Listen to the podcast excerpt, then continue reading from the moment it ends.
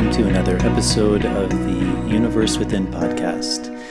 On this episode, I spoke with Tomas Frymann, and Tomas was introduced to me by a mutual friend of ours, uh, Michael Kokal, who has a really good podcast himself called End of the Road Podcast.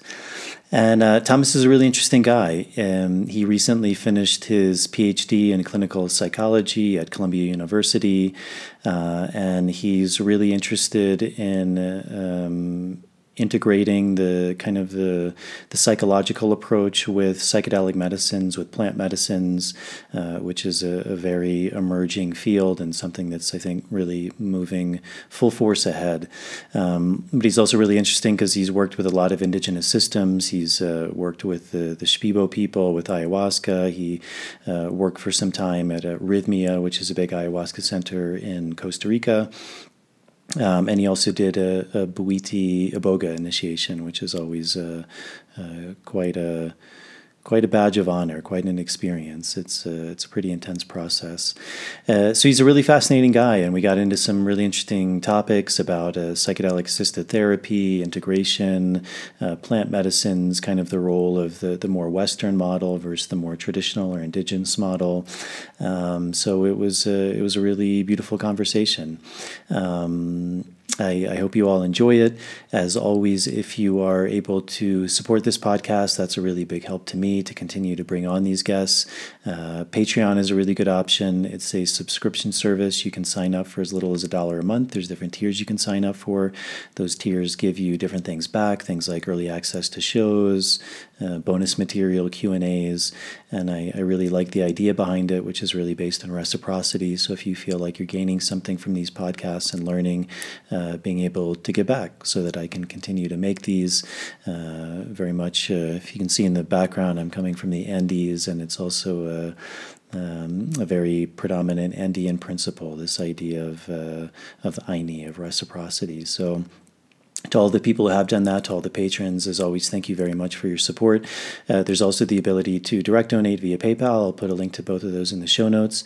If you're not able to do that, um, some of the really small things also make a really big difference. So if you're listening to this on YouTube, subscribing to the show, turning on the notification bell, liking the videos, that really helps with the algorithms and getting the show out to a bigger audience.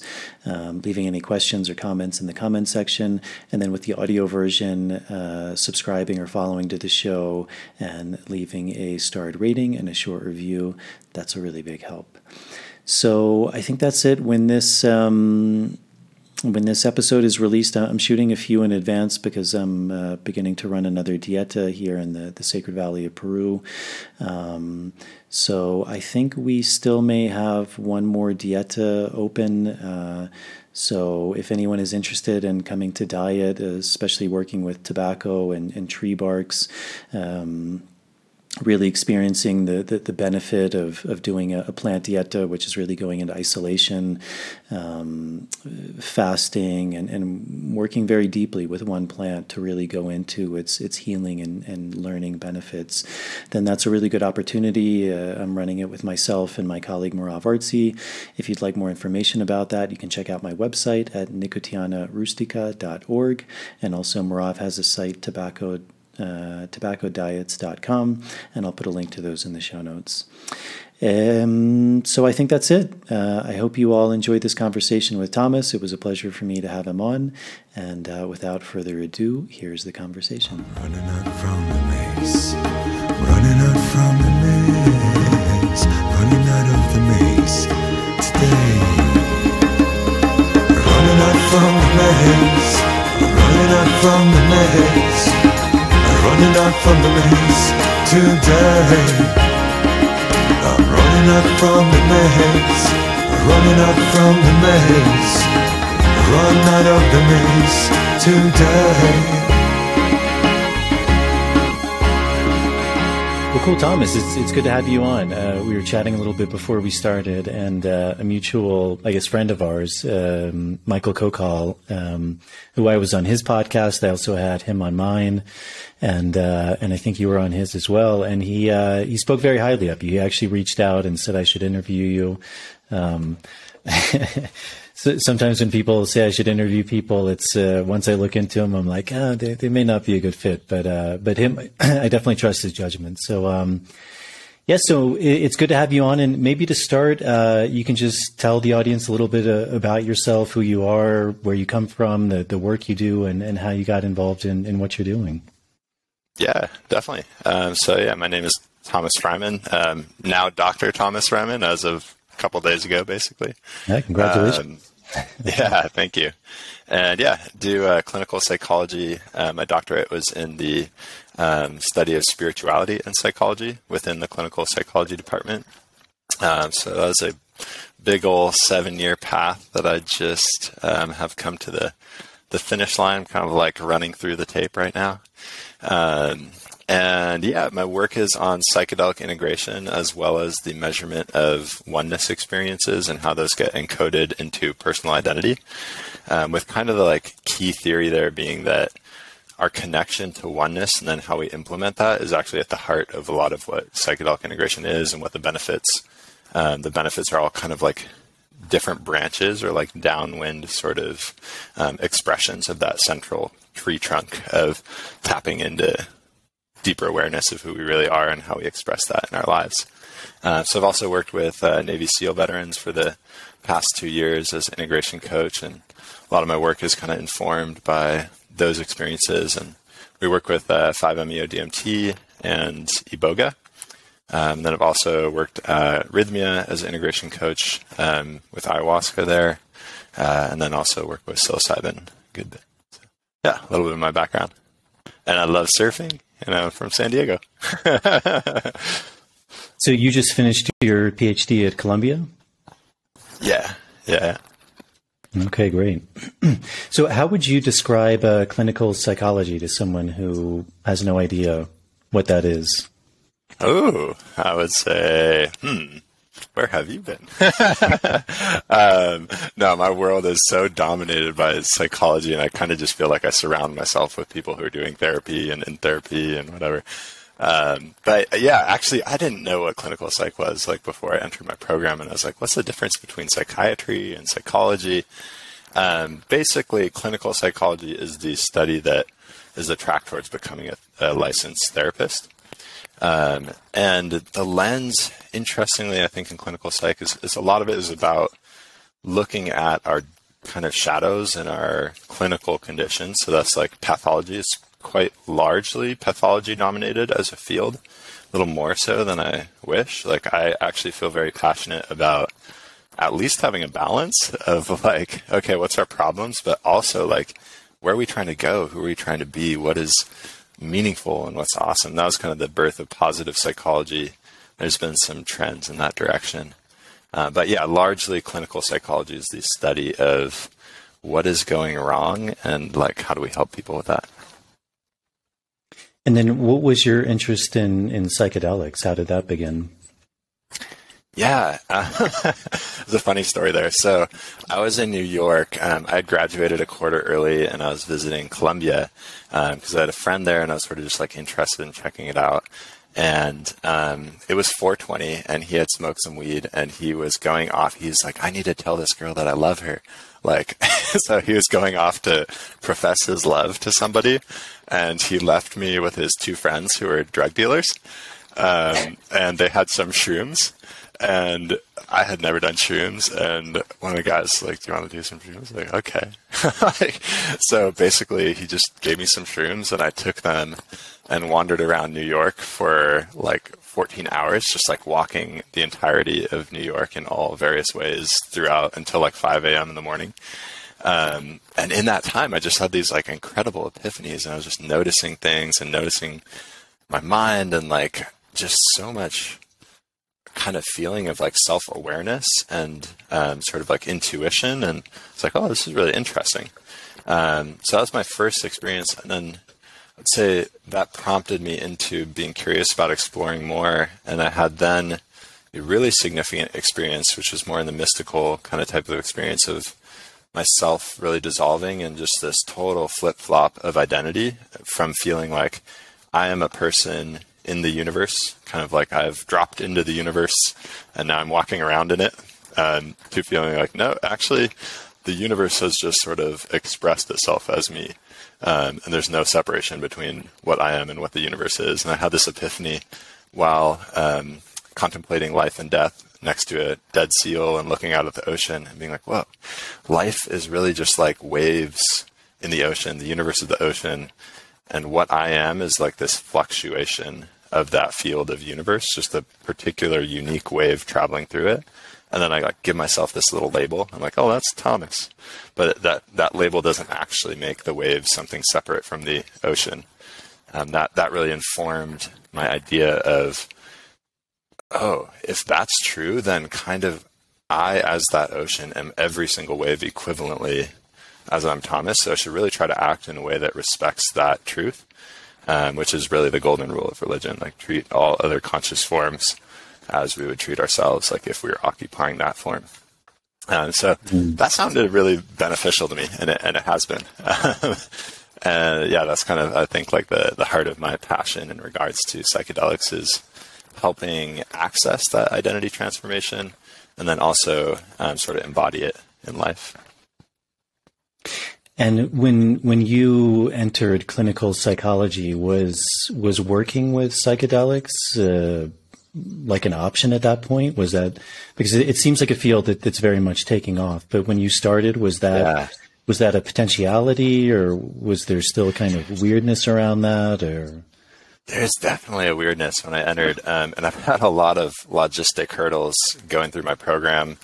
Um, yeah, just kind of an uphill battle in a lot of ways. Um, and I kind of feel like I'm, it, it, was harder getting in at the time that I was. The whole process was a lot harder to, like, just even on the clinical end, like, to try to do things that are related to psychedelics. There's no legal validation of that being a, a, an option that is sort of like credentialed or certifiable. So any work I did with psychedelics had to be completely above and beyond what I was doing already. So I kind of feel like I ended up doing two PhDs at once.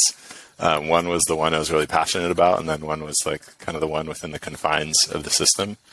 Um, and even just trying to do it on my own time was a, a struggle. Often, like like I'm just trying to do this because I'm passionate about it, but still there's like restrictions and red tape, and it was for sure an uphill uphill battle. But really cool to see it being kind of like legitimized and uh, Uh, validated now. And do you have a sense of, where that's going now, that direction? Because it, it seems like with, like for example, MAPS. I mean, they're they're beginning to do some legal research with with psilocybin and MDMA. Well, I guess first it was MDMA and and now psilocybin. do you foresee that uh, I mean, I guess it's already on its way to becoming a thing, but do you do you have a sense of, of how that's going to become manifest, or are there going to be certain avenues, whether through universities yeah. or through other organizations, where that's actually going to be a possibility? Yeah.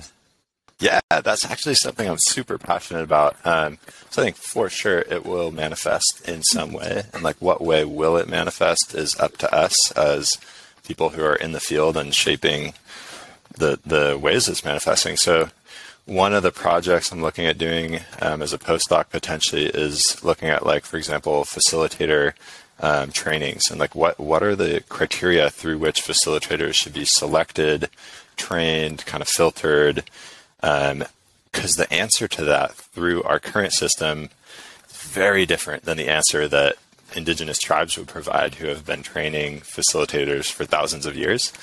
Um, and I think there's some concerns in the discrepancy between those answers. Um, so I can't say how you know what the the intermingling will be, but I hope that we sort of like mix those ingredients well and bake up something that is at least uh, edible, if not delicious.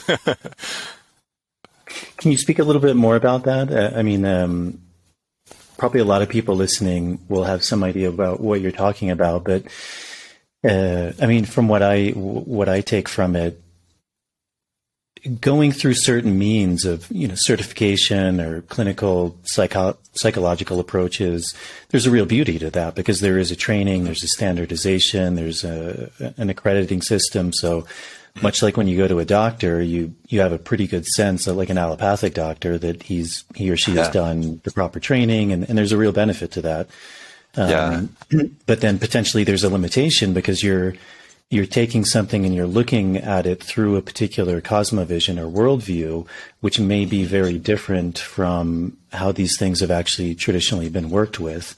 And so that training, much like as you said, there, there's a I don't know if this is the word, but a, a, psychologizing of, of a way of looking at this work, whereas maybe in a more indigenous context, that certainly would have been part of it, but there was something maybe more or or deeper that they were also looking yeah. towards as well.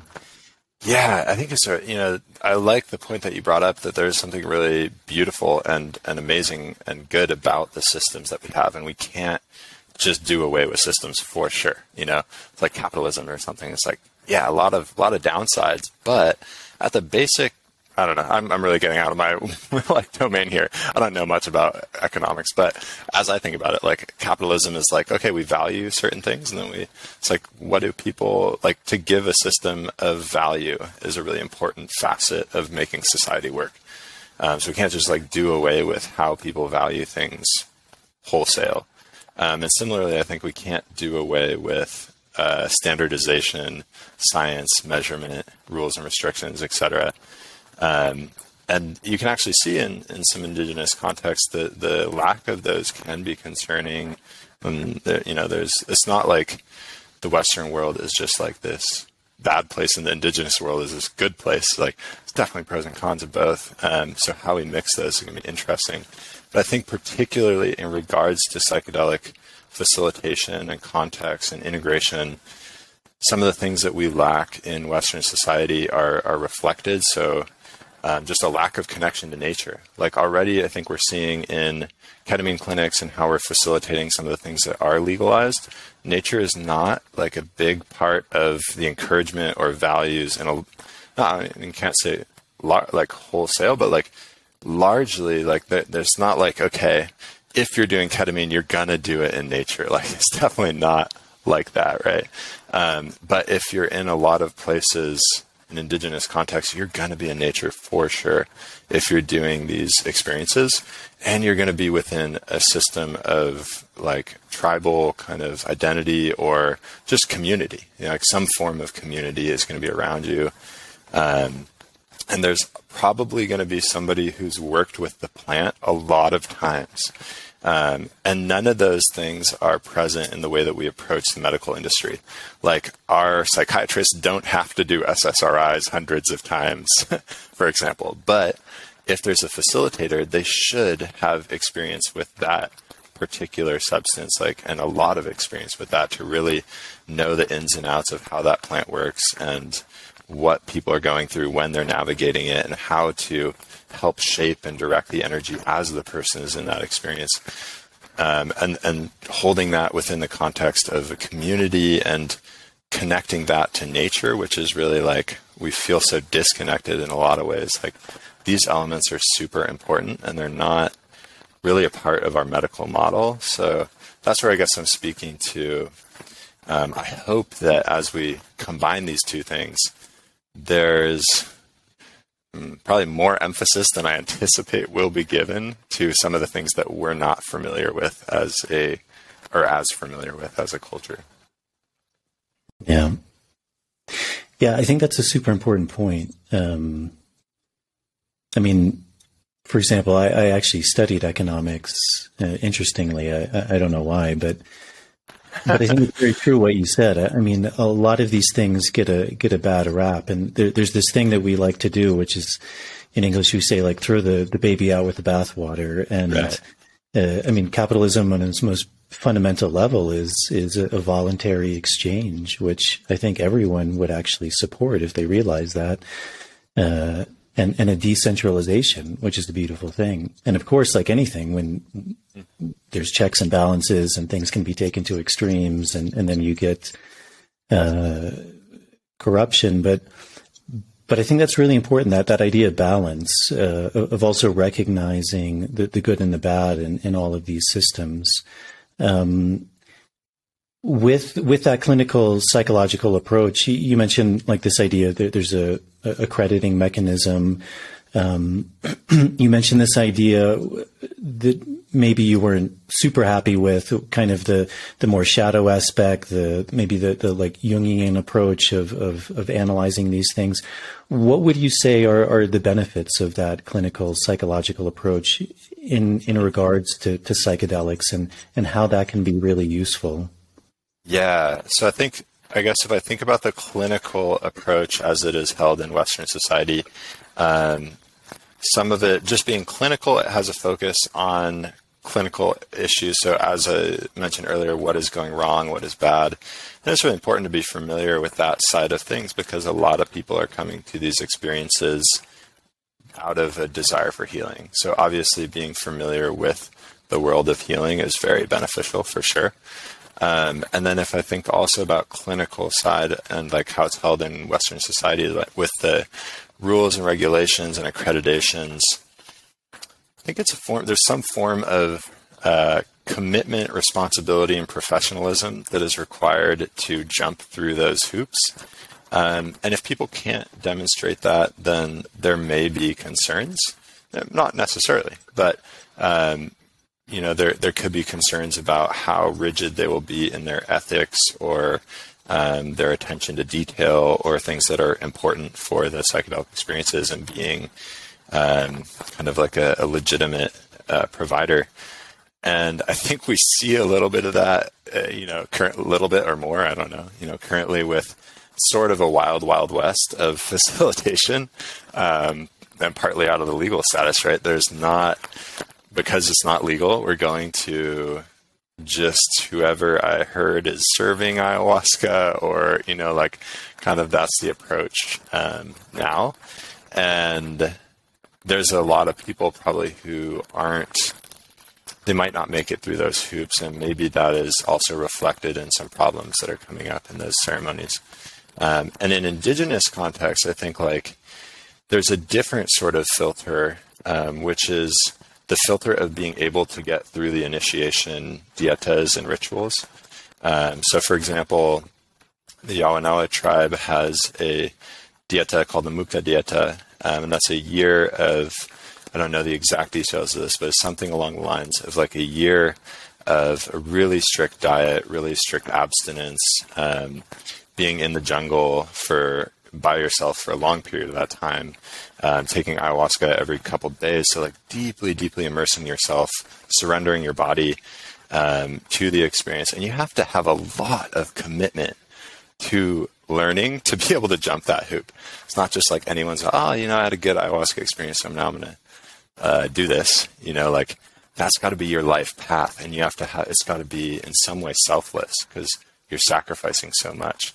So that's the means through which they create a filter, and I think that filter uh, maybe speaks more to the heart and the quality of person and their like real dedication and the filter that I think Western society applies often may speak a little bit more to financial means, um, a little bit more to ability to like sacrifice and compromise to be able to get through kind of like rigid um, regulations and restrictions. And it leaves us with a little, maybe less validation of like heart, character, soul.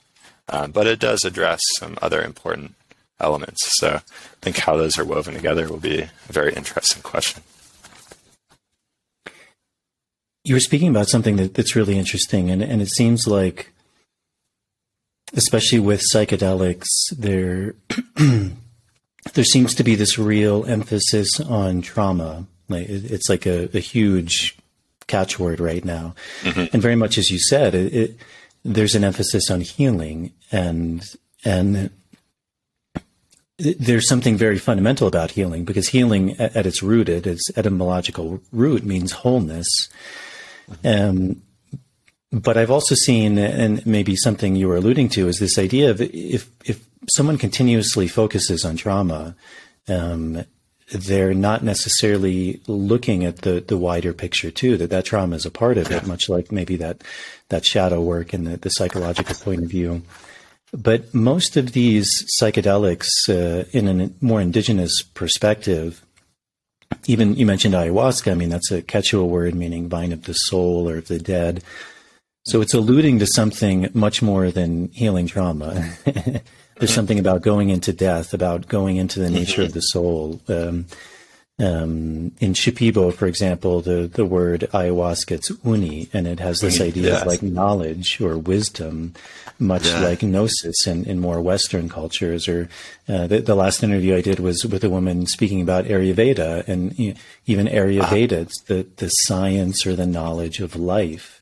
And so, uh-huh. you know, in a way, like there's a much broader picture. And, and I think something you were mentioning when you were saying this idea of oneness, that, that actually the, this psychedelic experience is about something much deeper than than necessarily just a reduction of certain parts, maybe trauma or, or healing being part of that. Um, can you maybe speak a bit about that? Because it seems like that's something yeah. actually that's really good that you're focusing on that, that's often yeah. very overlooked somehow. yeah, yeah, yeah. I think it's a product of how our systems are legitimizing psychedelics right now, which is largely through research which is largely based on clinical cases. Um, so I think if you zoom out and look at how people are benefiting from psychedelics, I think for sure there's huge part that are people who don't have clinical conditions and they're taking these and it's improving their life, which I think if you were to make a health analogy, that might be more similar to like um, taking sort of like eating healthy food or taking vitamins or supplements, you know, might be more like a supplement than a medicine, right? Um, I've thought about this a lot because I, I guess coming into the clinical world, I felt like, oh man, everything is pathologized. Like, can't we, can't we like create some words that validate our health and wholeness and wellness, you know? So along that vein, I struggle a little bit when psychedelics are like sort of very purely referred to as medicines globally. Um, and I, I kind of came to term with this in some sense by thinking, okay, like maybe if we visualize our whole humanity as like the state that we should be at is like a very loving and connected state. Um, and so relative to our theoretical potential, we're, we're all sick and in need of medicine. That's a little bit I don't know, there's some unfortunate quality of looking at things like that. I feel like I also like to validate and, and applaud the many good things that do exist as well. Um, and and recognize for sure there's a lot of area for improvement. But yeah, I think like basically science has done an amazing job in opening up people. We're we're coming off the the tail end of this 70s time where stigmatization happened and everything was shut down, right? And to try to combat that, we had to say, like, okay, maybe let's take the most obvious cases. Like, the most obvious cases where psychedelics are beneficial is where somebody's like about to commit suicide or they've been like intensely self harming or super addicted to something that's ruining themselves and their families' lives. And you take this psychedelic and it like completely transforms that, or at least opens the door towards transformation. Well, that's a good thing. And it's hard to deny that that's a good thing. So I think that's where we're starting. Um, and that's why a lot of, I think, the language and validation and kind of social attention is on that scope of things. But I think it's really, yeah, it's really nice and important to remember too, like, everyone benefits from tapping into their oneness and transforming their notion of self relationship such that it's more connected to other people, more connected to the fundamental universe or God or structure of you know whatever is bigger and beyond ourselves. Um, and so in that way, like it's it's inspiring to business people, it's inspiring to innovators and creators and helpful. Um, it's helpful for how we all relate to our own mortality and the inevitable mortality of our loved ones around us. Um, so I think it's and it, and it can be a celebration, you know, like, the I was actually just at the Temple of the Way of Light with the Shipibo, and there's so much levity and laughter, and they they take that as part of the kind of important work they're doing. Um, and it makes me think of this Dalai Lama's quote, like cheerfulness is the one best kind of hallmark of a true spiritual um, teacher that to access that place in which we're actually not contributing to the, the global suffering heap, the expression of that is perhaps holding ourselves lightly while also addressing you know, the suffering of others. Um, and so I think this like element of levity, humor, celebration, which is expressed at festivals and in even recreational trips in nature, like those are beautiful things as well. Uh, yeah, I think it's good to validate the different expressions and, and hold that there's pros and cons and balance to to a lot of it. If people aren't familiar, could, could you speak a little bit more?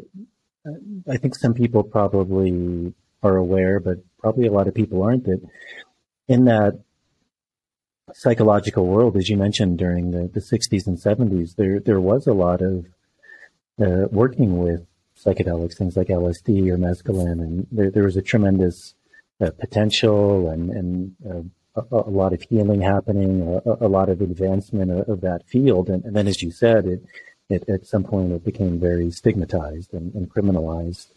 Um, yeah, maybe is, is that, are you familiar with, with kind of the, the, the history, the trajectory of that and can speak a bit about yeah. Um, I, I, can speak to it from the humble uh, stance of being a 32 year old, uh, knowing that there are people out there who are literally lived in that time period. Um, so I know a little bit, and like part of the psychedelic integration scale research that we just wrote, we addressed um, that historical context. And one of the main things that stood out was a slogan of that time um, from Timothy Leary, like tune in, turn on, drop out, right? Um, and the dropout component being like sort of divorce yourself from social structures.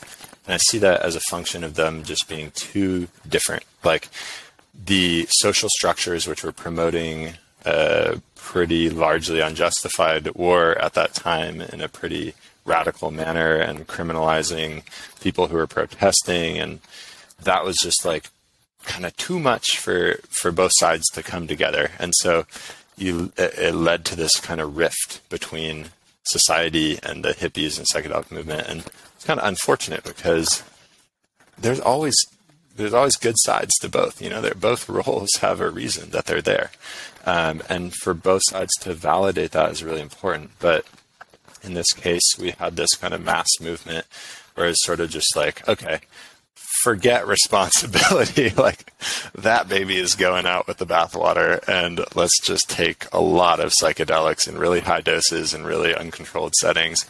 And there's a beauty to recreational use, and there's an importance of set and setting and consideration of risks, risk profiles, and and locations and possible things that can happen when you're under the under the influence of psychedelics. So.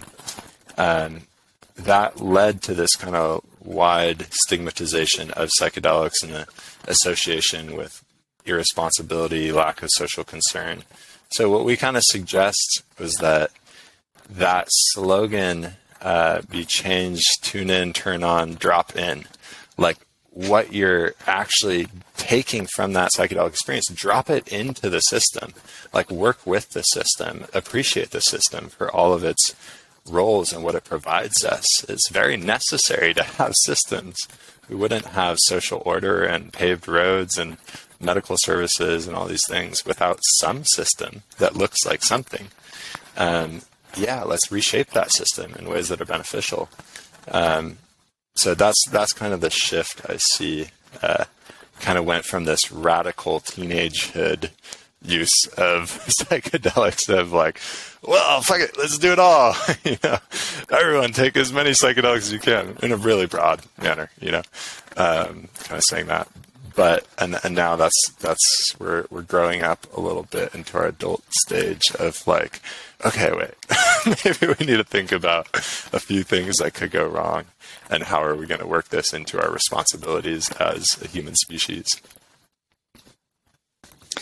You just said you were at the, the Temple of the Way of Light. I that's a place I, I worked at for about ten years. Um, oh, no what was way. that experience like yeah. for you? I didn't realize you were you were just there. Yeah, it's incredible. So uh, Matthew is actually helping us with our integration scale work. Um, so I came over there um, and and had a two week experience. It was incredible. It's so amazing. It gave me such an appreciation for kind of a, a system of the dieta and the and the or the diet components of um, just like wiping out all of these influences and pulls that are always on our brain, like from technology use to salty food and ice cream and sugary food and sex and like all these things that are pulling on our dopamine system and our attention. Just sort of like wipe those out, come into the jungle with a really fresh slate open up to ayahuasca to kind of like say, okay, here with your fresh blank canvas, here's what I'm going to show you about yourself. Um, and for me, that was there's a couple things that came up that were super impactful.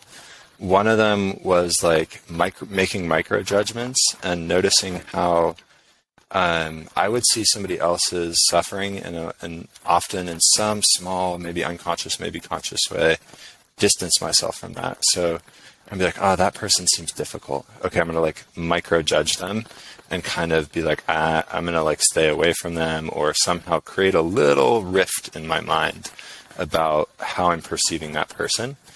And then I saw how like unjustified that is because in the experiences, I was just like, oh my God, I am feeling your suffering. And so I cannot judge it. It's like I feel it so much and I can't judge. Nobody deserves judgment. Yeah, discernment or, or an opportunity for improvement, but not judgment because that's all coming from places of our own hurt. Um, and I was just feeling that hurt as uh, in such an intensely empathetic way. Um, so that actually, over the ceremonies, transformed into this new mental pattern of like when I would notice myself starting to do that, just like first empathy, connecting to like what is it, where's that coming from for that person, and what's it like to be them. Um, so like in part of my integration, jumping forward, I was in the surf and this guy was cut me off and then yelled at me, um, and I was like, damn. Like I started to distance myself from him. Jerk. um, and then I noticed that distancing right away. And it's like, oh, you know what? He kind of looks like a military guy, or maybe had a military father, just like has that vibe. And it's like, what anger was transferred to him through intensely traumatic experiences, you know? And what how is he perceiving me and how's that coming up? Like, oh, those experiences probably were really, really way gnarlier and more to hold than I can possibly fathom. And so I don't want this guy to be angry. And so I replaced that then with like a well wish. Like, I hope I, I hope this guy can feel peace and calm inside, and that I can be a part of what contributes to him feeling that. Um, so that came through in my follow up ceremony to that. So that was like one big thing, and then um, the drive for accomplishment. I had this really challenging experience in which I felt that all of humanity was like this. Like I saw this like hand kind of reaching out for something that it would kind of never grasp. I was like, oh no, this is so painful. This is the nature of life. Like grasping after something we'll never, never touch. How horrible, how sad, how awful, how painful that this is an eternal dissatisfaction that stretches through eons in a mystical, awful way. Um, and just, I, I felt that later upon reflecting on that, it was really showing me something about the nature of striving for achievement um, out of some sort of illusory hope for gratification. Um, whereas really what I'm looking for is love and belongingness and to drop into just being present and with people and good hearted is such a more satisfying means of, of having that. So the intensity of the, the pain I felt, I felt was like a reflection of the disproportion inside of me of how I was approaching life and trying to find validation and connection, belongingness through accomplishing things. Um, and I saw how that reflected in my relationship with my friends and my partner that I would then, because I wanted to be validated, because I wanted to belong, I would hold a standard of them to be people who also would be helping me or people who were validated um, through their achievements. And so holding a standard of them to be active or engaged, you know, um, and then that leading to projecting this form of sort of um, not enough or dissatisfaction, slight dissatisfaction or reaching kind of clingingness. And uh, yeah, super transformative and positive for me to witness that and then actually feel like a lot of shift in like, oh, you know what? I'm going to drop that. I'm just going to be happy in the moment with who I am and where I am, and like just recognize that that's not a very rewarding path. Um, and now I'm in the integration period of, of like kind of noticing little patterns where that comes up and trying my best to identify new ways of being and like incorporating that into my life. So yeah, overall incredible experience. Great. you you spoke about this uh, a few times. This idea of integration. now you're actually integrating yourself from from your own work, um, but that's a part of your work is, is helping people with integration. I think integration uh, also within this world, it's one of these words that's that's thrown out there a lot without necessarily being de- defined very well. So, for you, how do you define integration, and, and what is that role of, of, of helping someone else with with their own integrated process? Totally, yeah. So I think it um, helps to think about what is integration at large first. That's just a word outside of psychedelics. And the way I understand that word is basically making connections.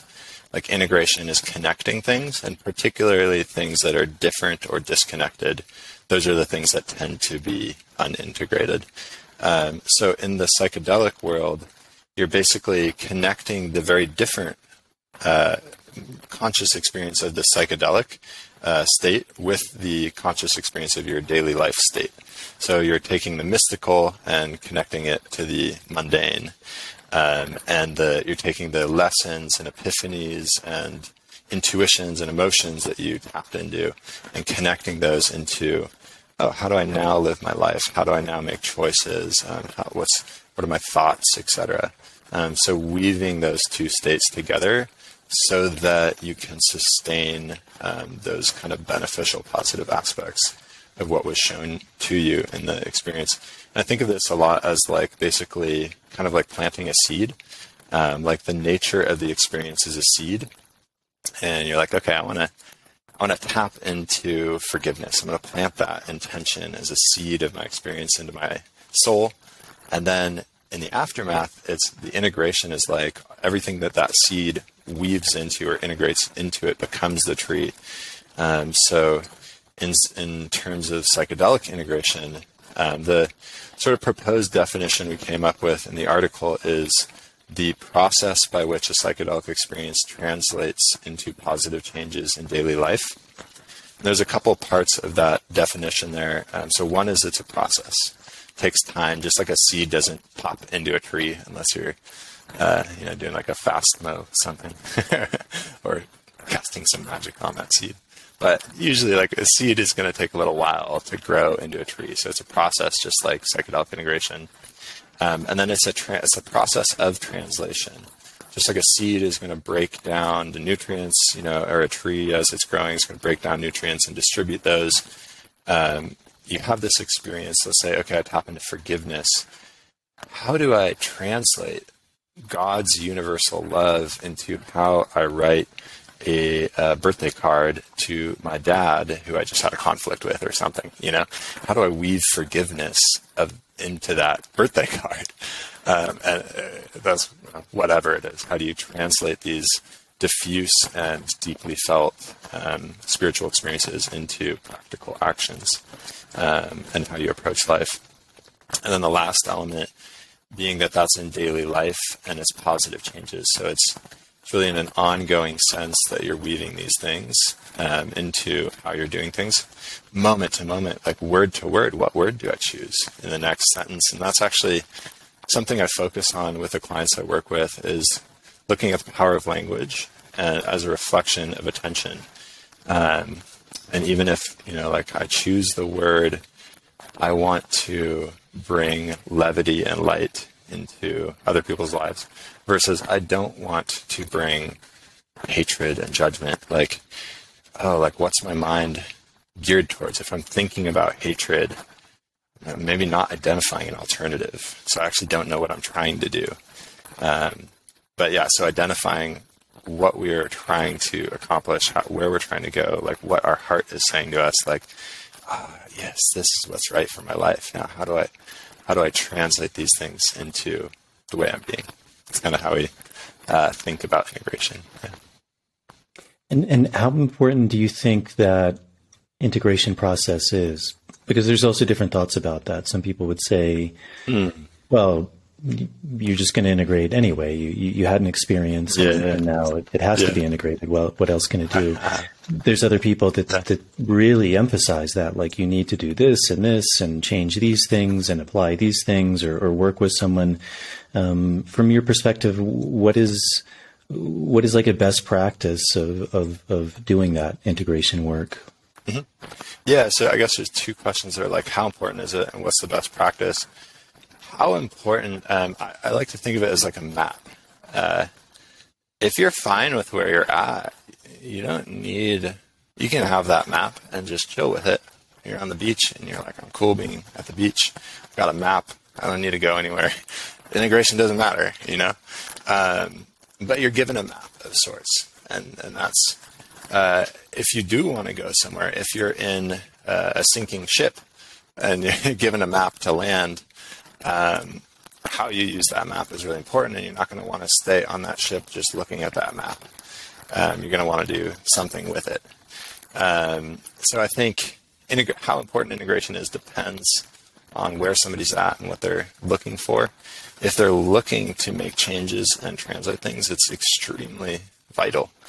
Um, and then how to best do that uh, some of the big, I would start with some of the big ways that I, see it not happening, um, which is, uh, well, I guess first I'll identify like some of the core components. So I think um, in the the metaphor of the seed, I think of light is something a seed really needs, and I compare light to attention. So without attention, your your experience just exists in the shadows. And uh, so the veterans I work with are a super motivated group of guys. Um, often that motivation has translated into their work life and they're sort of looking to achieve like in really big ways in work. Might take on 14 hour jobs. If they go in have an experience go back to their 14 hour job all of the mental awareness is now redirected back towards that job and how to execute the things they did. Some of the experience will sink in um, to some extent.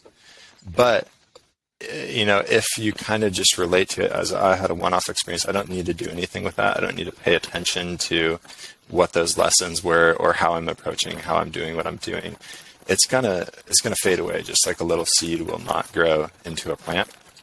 Um, so I think light being the analogy of attention is a very very important factor. Um, so on the positive end, what I do recommend for people is taking up minimum a week if you have a really deep experience. Um, you're signing up for an intense treatment uh, with a high dose. Like, take a week after to not do any work to wipe everything off your schedule. The way I, uh, for myself, integrated um, this uh, two week ayahuasca experience was to take a week in silence. Um, and that abolished so many things. Actually, I, I was impressed. I was like, whoa, I didn't actually realize how many ways my speech is facilitating all these different things. Like I couldn't make commitments with my friends. Uh, I couldn't get distracted in side conversations at the store. It's like I ended up just spending a lot of time in nature by myself. And that gave so much light. That gave so much space for awareness to come in and give me space to contemplate and digest the experiences. What do they mean? Like, how will they show up in my life? What is happening as people approach me? And kind of pull on my attention. Um, uh, so my girlfriend and I, for example, were like in this period of like, oh, are we going to stay together or separate? And normally, like I would be very involved in that conversation. I came back and I just listened to her, and I realized like, whoa, just listening, I have a lot more clarity now because I'm not speaking on just like what is her experience, what's she bringing. Um, so is eliminating a lot of these variables where I would start to get entangled with my environment, and there would be like pulls on on, on my awareness and attention and time. Um, so to meet that variable of awareness and light, I gave myself a week of no commitments and no speech. Um, and then another thing, uh, I think you could think of like the soil as like the physical and social environment as we're in.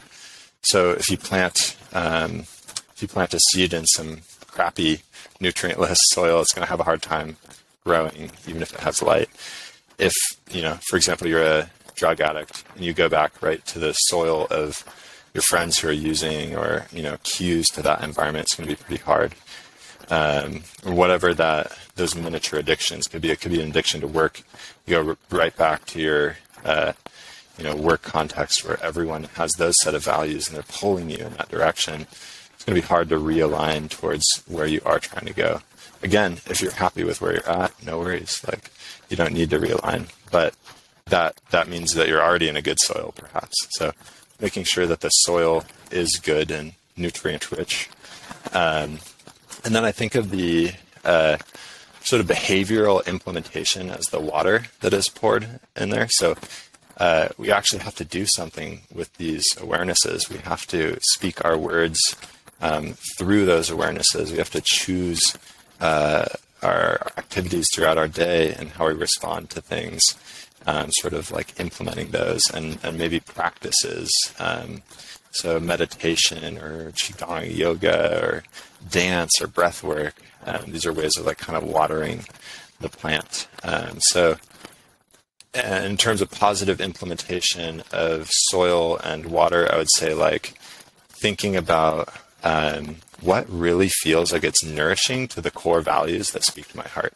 Is this person like really nourishing to my core values that speak to my heart? Is this practice? Because you don't want to just do meditation because let's say it's like everyone's like do meditation, but and you sit there and like okay I'm doing meditation. no, you have to like is meditation nourishing your heart? Are you connecting in a heartfelt way to the value of that? Then you're going to engage with it in a way that is actually beneficial. And that's where science can actually be a little bit uh, limiting because you promote these benefits in a statistical way. It's like, oh, then I should do that. And then you might not actually engage with it from a heartfelt way. Um, so I would say the positive implementation of actually doing behaviors or, or practices is, is from a, a heartfelt place where you look at the all the options. And you're like, ooh, this really speaks to me. This really speaks to my values and where I'm going.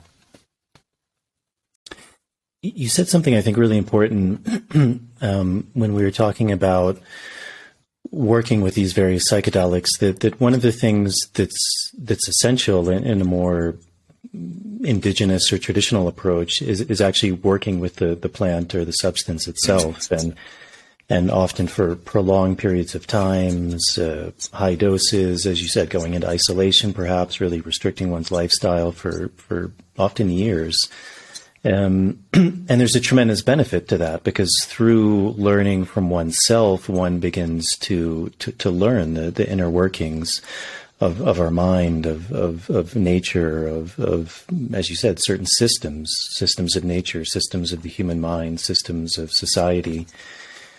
What do you think is that balance of of doing that versus also because we're also limited as to what our experiences are. So, for example, if you're working with someone who's been in a an abusive relationship, let's say, for example, you probably don't necessarily want to be want to go and experience five years of, yeah. a, of an abusive relationship to be able to speak to right, how to right. heal that. So, yeah. do you, do you think these these medicines are teaching us certain like universal principles that allow us to then understand the, the fundamental root causes of the infinite manifestations of, of, of how these mm. uh, these things could could come to play? Yeah, so I'm hearing like kind of an exploration of the benefit and limitations of hands-on experience um, and direct empathy.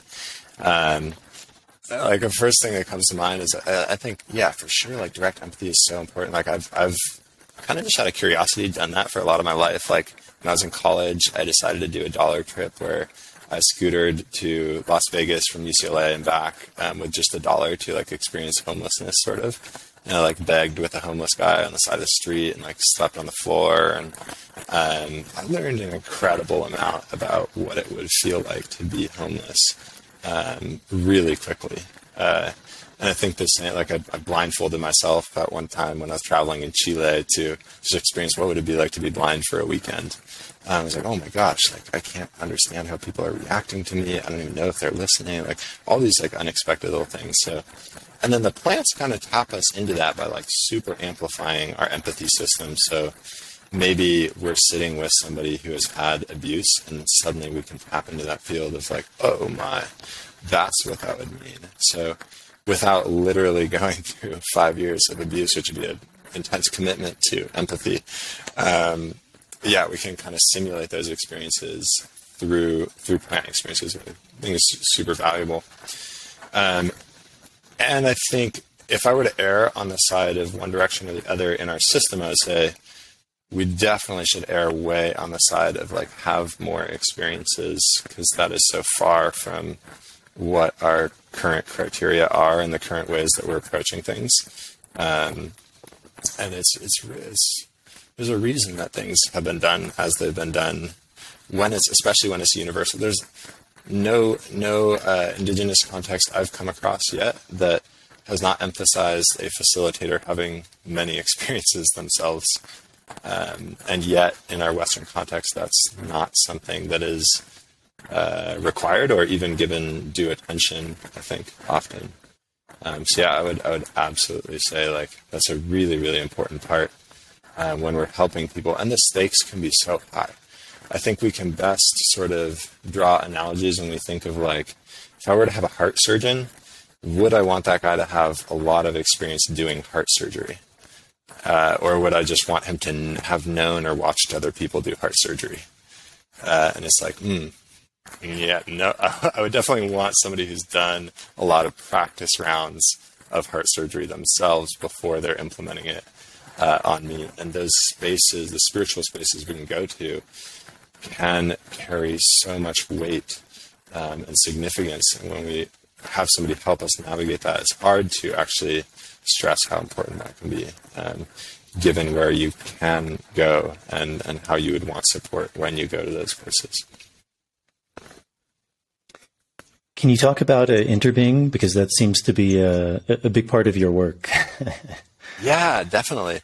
Um, so interbeing is uh, the focus of my dissertation, um, and uh, yeah, it's something that's hard to capture in a in a single word um, or, or a short series of words. But um, basically, the way that I think of interbeing is holding simultaneously our oneness and our uniqueness at the same time. Um, and holding our oneness and uniqueness in really strong ways. So I think a lot of people like sort of relate to oneness as hmm, there's like oneness of the material plane. Uh, like we are all, yeah, we're all particles, and those particles are an expression of the Big Bang and the laws of physics. But some part of me kind of feels like my consciousness is something different from that. Um, so while I'm connected on the material plane, I actually don't think I'm fully connected on the in the realm of like mind and consciousness. Um, and interbeing is a really strong formulation of like interconnectedness is not just of physical; it's interbeing. Our beingness is a, rela- a single relational field. Um, so right now, I can think of if I am that relational field as that field, I'm Jason and Tomas at the same time. And yet, though I'm Jason and Tomas at the same time, I am each one of them one by one because to be Jason is not to be Tomas, uh, in that Jason's experience is unique and Tomas's experience is unique. And so, how is it that we are simultaneously each other all at once and yet one by one? And the way I think of like reconciling those two is to think of time and space being very similar. So, with time, let's say I'm Tomas but I'm not every moment of Tomas's life all at once, right? We move through time. We say, okay, I'm this moment, and then this moment, and then this moment, and then this moment, and we move through those periods of time.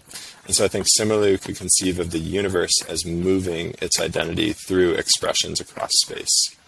Um, so it's it's Jason, and then it's Tomas, and then it's Sophie, and then it's whoever else. You know, um, it's it's everything any anywhere conscious experiences happen, that is an expression of the universal identity. Um, which kind of begs the question: Why am I not aware of that? I continue to feel like I'm just Tomas here, just like blah blah blah, and I keep being me, and I keep speaking, and I feel like I'm just me. I don't feel like I'm also Jason. Um, I think that's where you can like actually bring in the direct science and what we know about neural systems and how those affect our conscious perception, and say like, okay, as the universe sort of individuates into expression as Tomas, what is it like for the universe to occupy Tomas? Well, Tomas's particular pattern of neurons and complexity, weather system that is Tomas's brain, includes really only direct access to the uh, memories that that system has um, of being me as a little kid. So when I'm, and and those you could say those memories impact my momentary conscious experience. So um, there's a word qualia, which in philosophy means like the way it feels to have a certain conscious perception. So the qualia of blue is the blueness I see in blue, which is different than the redness I see in red. So visual systems have a qualia, which is what we experience as our visual field. And you could say our tactile system is the qualia of what it feels like to be touched. That's a certain different conscious experience than seeing. Well, you could extend that and say our memory system actually has a qualia of our individual selves. So, because we have this neural memory system, it's impacting our momentary conscious experience as the sense that I'm only Tomas and only ever Tomas. Um, in this very moment, it's, it's sort of condensing or filtering my identity into that experience. If, on the other hand, somehow there is a universal network of memories, um, and there's um, uh, you know, massively accessible and distributed system, um, we could imagine that we would actually have the experience of being everything at once. But information is more localized into particular brain states at the moment, at least. Um, and so we do only experience ourselves as this one individual expression, but we can get past that limitation of perceived identity through psychedelics, which kind of break down those barriers. And it's like, oh, whoa, suddenly the qualia of my memory and identity is changing a lot. Um, so the Interbeing identity scale was designed to try to measure how much is people's sense of fundamental identity shifting um, from being a separate individual self at the core level to being instead uh, the universal source expressing itself as a separate individual self, but but fundamentally actually being that that source in all of its expressions and kind of acting and feeling from that place. Um, so we made that scale in hopes of exploring post psychedelic, post meditation retreat, post spiritual experience, whatever is shifting our identity. How important is that identity shift in the mental health outcomes that are coming along with it? And and so you do you feel like based upon that scale, when someone is working with psychedelics, that there's there's some relationship between how they're experiencing that and the potential beneficial outcome of their experience. Definitely, yeah. I mean, that's that's for sure my hypothesis. It's been my life experience. I think, um, like, I have these really radical, like, oh my god, like I'm the universe experiencing itself as Tomas. Um, epiphanies, which are felt on a deep level, not just a cognitive, like, hmm, like maybe this is the case. It's like, no, I feel this. Like, wow. And then does, I think it'll be really interesting to look at the like articulation of the Interbeing identity scale with the psychedelic integration scale. So I think it's really at the intersection of those two things where the magic can happen, where it's like, okay, I am the oneness, and I'm going to actually then integrate that into my life uh, for me, that's that's the core of the years of research I've been doing, trying to explore that question: um, is when people access that and they implement that, how does that look? Um, so I, I think really that's what all religions are saying too. It's like, yeah, like do these commandments really because they're an expression of what this would look like. To to act in line with God's principles is to act from a place where you see God in everything, and you you respect and honor each expression as such. Do you think there are there are certain ways of working with with plants or psychedelics that are more conducive to inducing those those types of experiences? Yeah, that's a super interesting question, um, and something I'm kind of just feeling out. Um, I think it's a really, really cool project. Like, I would love if I had a research lab and some doc student was like, "Hey, I want to do this," I'd be like, "Yeah." um, yeah, like what can enhance the odds of oneness and the translation of oneness. One thing I've been discovering lately is that 5-MeO-DMT um, seems to have a really high rate of inducing oneness experiences. Um, so I think simply in terms of like if somebody's looking to get to that oneness experience as quickly as possible, uh, a high dose of 5-MeO-DMT seems to be perhaps the most reliable way, just in my own personal experience of of witnessing um, things.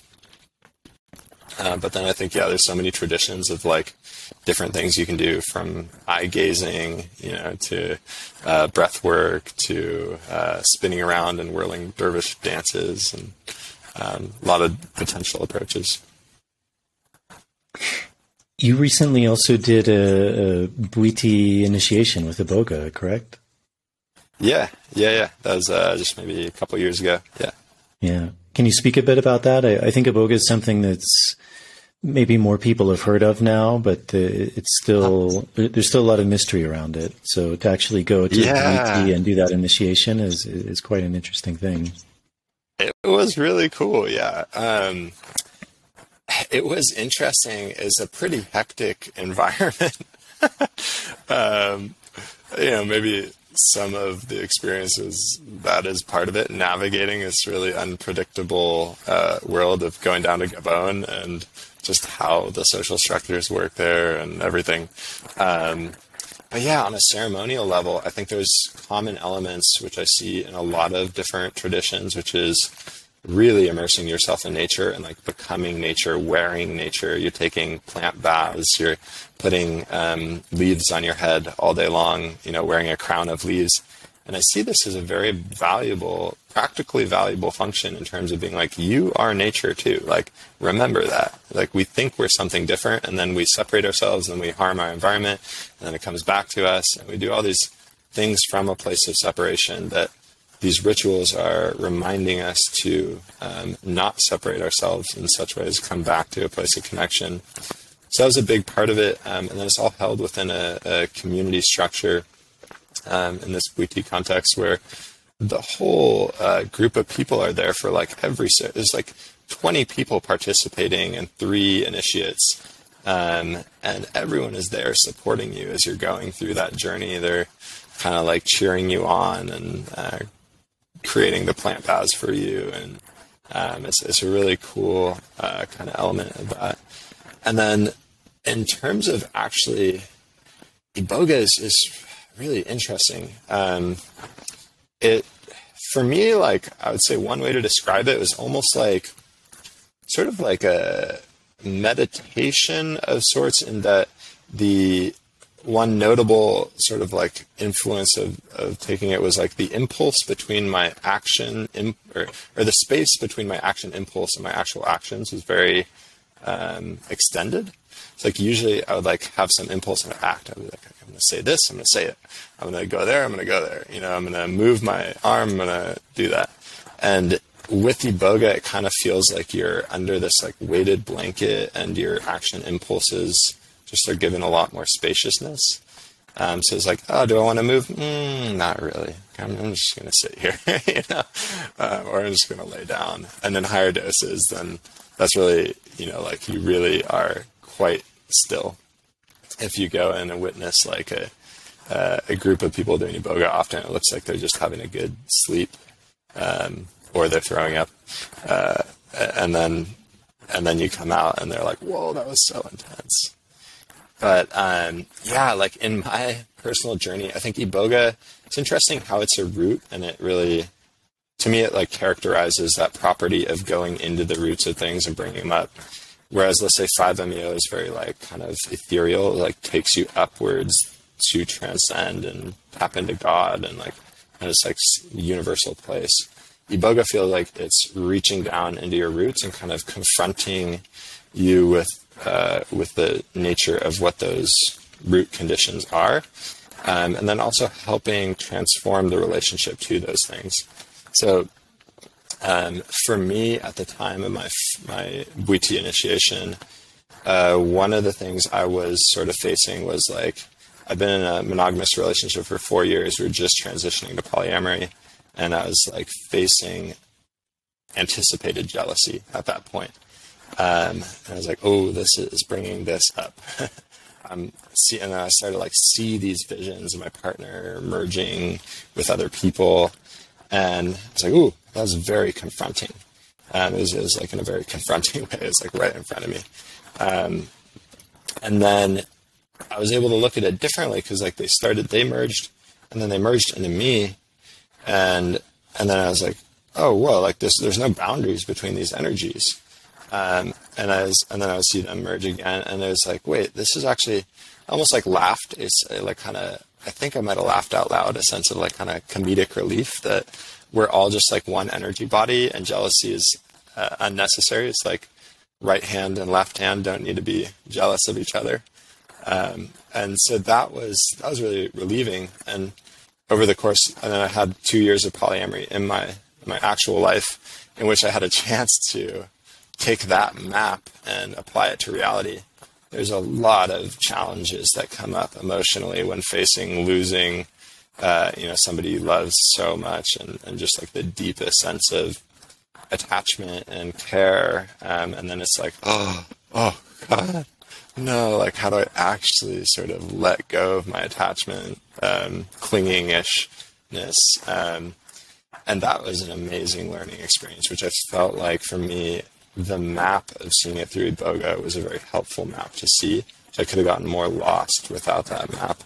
Um, but what I do see, kind of how that generalizes, what I see a lot is like um, some deeper aspects of people coming up. And particularly with Iboga, it can be very confusing ways. Like mine was pretty straightforward.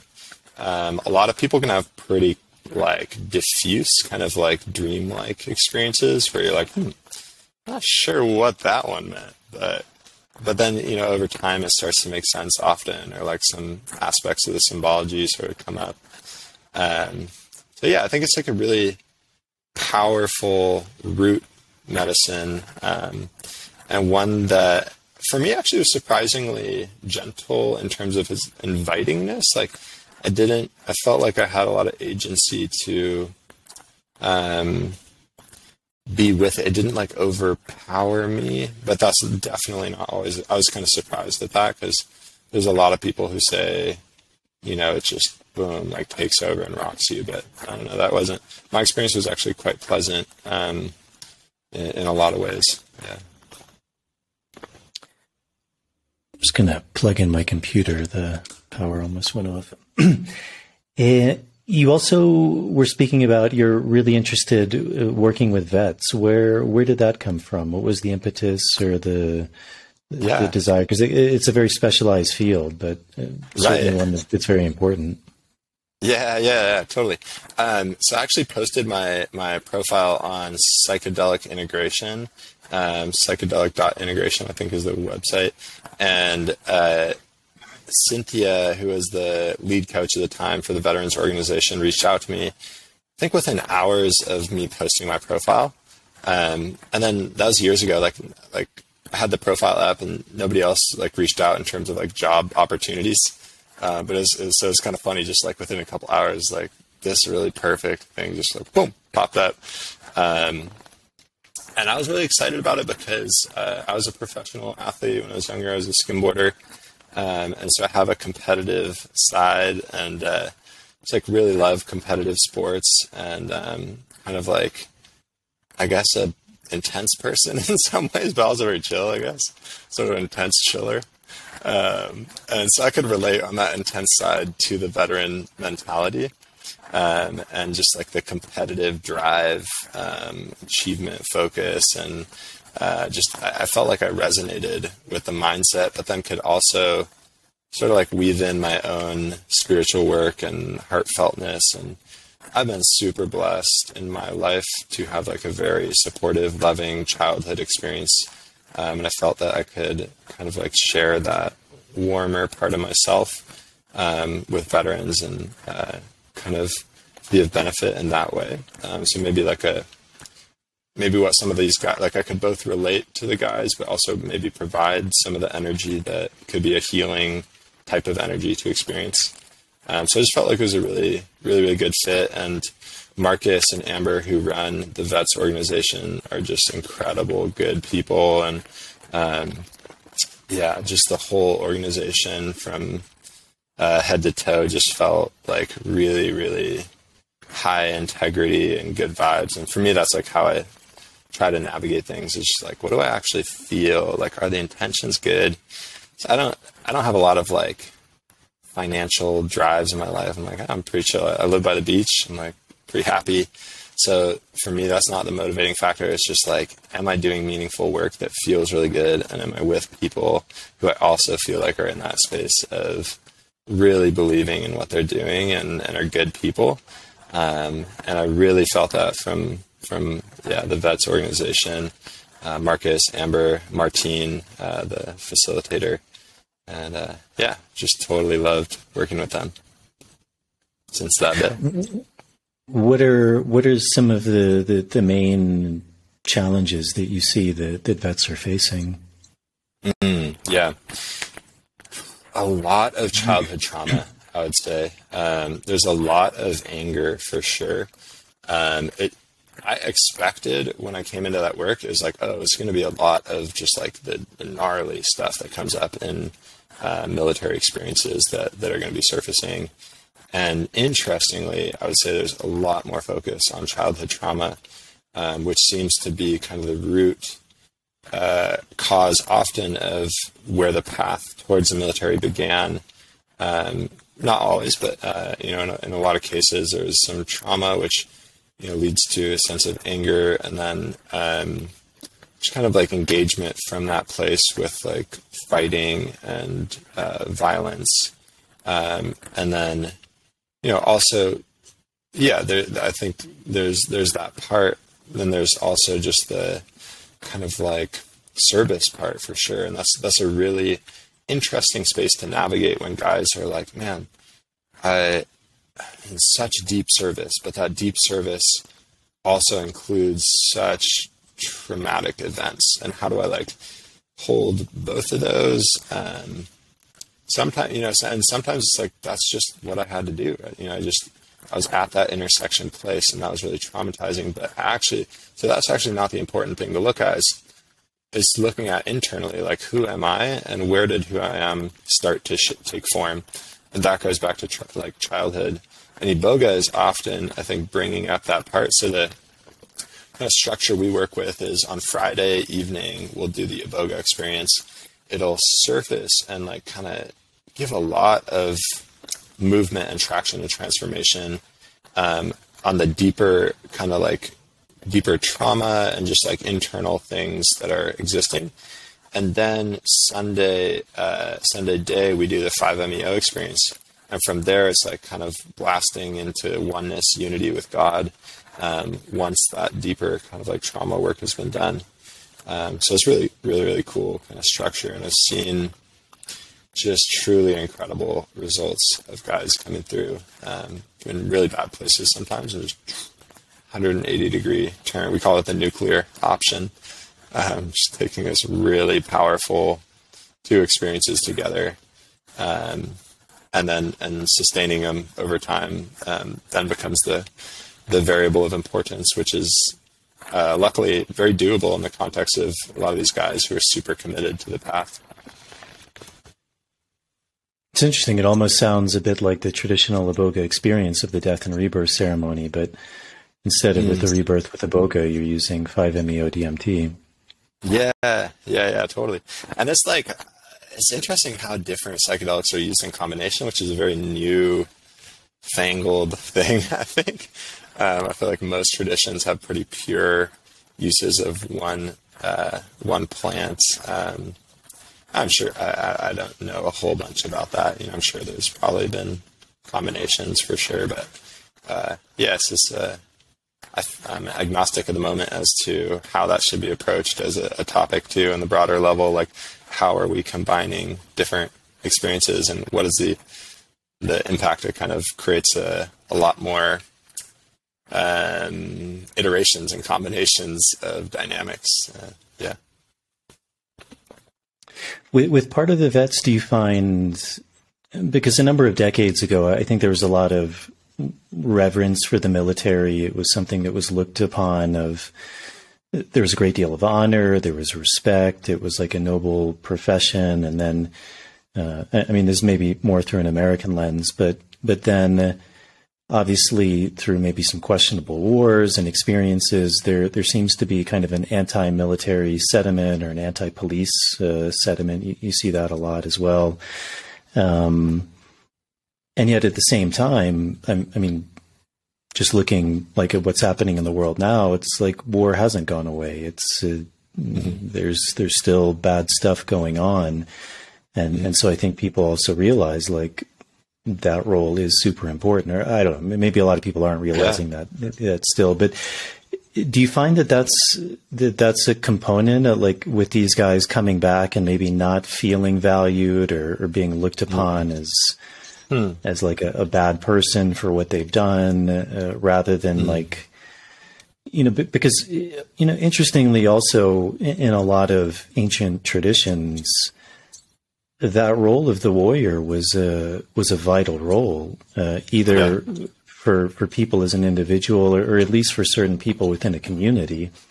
Uh, it was seen as not only vital, but th- there was actually a, a, spiritual component to it. Mm-hmm. It was one of the ways of, of, of, finding source, of finding God, was through the, the, the art of, totally. of martial application. And even yeah. in a lot of psychedelic work, there's you often hear this idea of like the hero's journey, which is very much going out into the world and overcoming things, uh, fighting the demons, going into the darkness, uh, finding that inner warrior. And it's mm-hmm. also very common. I mean, almost all of the, the, the curanderos, the doctors, the healers I know, if, if you really ask them, they would describe their work as they, they would say like they're a warrior.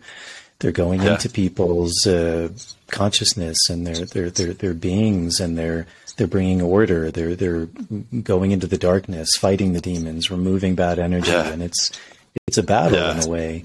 Um, yeah. But it seems like maybe in a lot of uh, the societies we come from, that role is is, is being overlooked or, or seen as not mm. important. Is yeah. that something you, you notice with the vets at all? That, that that there's maybe this this quality of like not being seen or not being appreciated. Mm. It's a super interesting question, um, and there's a diverse relationship that I've witnessed in, in regards to this. Um, yeah, the the general role of military is uh, interesting, right? It's like death and killing are necessary parts of of life. Um, life is death. It's the death of every single moment. Is the birth of a new moment. It's life, death, life, death, life, death, all the time. Um, if you think about, I like to think on like kind of analogy levels of within the body to like a societal way. It's like within the body, if we didn't have like T cells that were killing, uh, you know, pathogens that are invading our system, like we'd be pretty screwed pretty quickly, you know. Um, so there's some level of healthy kind of like uh, death and killing, uh, you know, that I think is entailed in healthy systems um, there's going to be a whole diversity of what evolution offers up in terms of what emerges in our world, and those um, some of those are unhelpful mutations. Uh, and so there's a function to detecting and filtering those out, I think, on the social level. I think at the same time, you can have obviously uh, overactive systems of warfare for sure. And that's a really horrible thing to witness. Um, and I think some guys basically will go in and perhaps witness unjustified wars that are stemming from a place of somebody who initiated it out of integrity. Um, and to be then a part of that is, is disturbing to the soul. Um, and it probably depends on what deployment and how, what was the guy's role in that deployment. Um, and so it's really person to person. Um, I think ultimately, like we are experiencing the energy of decisions on a lot of levels, and the leaders who lead us into those decisions, their energy is going to filter downward. So if there's systems of leadership that uh, make decisions with very poor integrity, that's going to be filtered down into the soul experience of the guys who are showing up in a really unfortunate way. It's not their you know prerogative to make that decision. Um, and it's tough to say when you sign up for a role that you're like, okay, I'm doing what the authority is going to tell me. And there's a place to that too. You know, you can't uh, I'm a liberal academic and I love questioning things, and that would not work in the military. Uh, for you can't have a, a, military full of liberal academics; it would be out competed um, pretty quickly by other militaries, and it would cease to exist. um, but yeah, the the unfortunate byproduct of authority sometimes can be the way that you know those those out of integrity decisions filter down.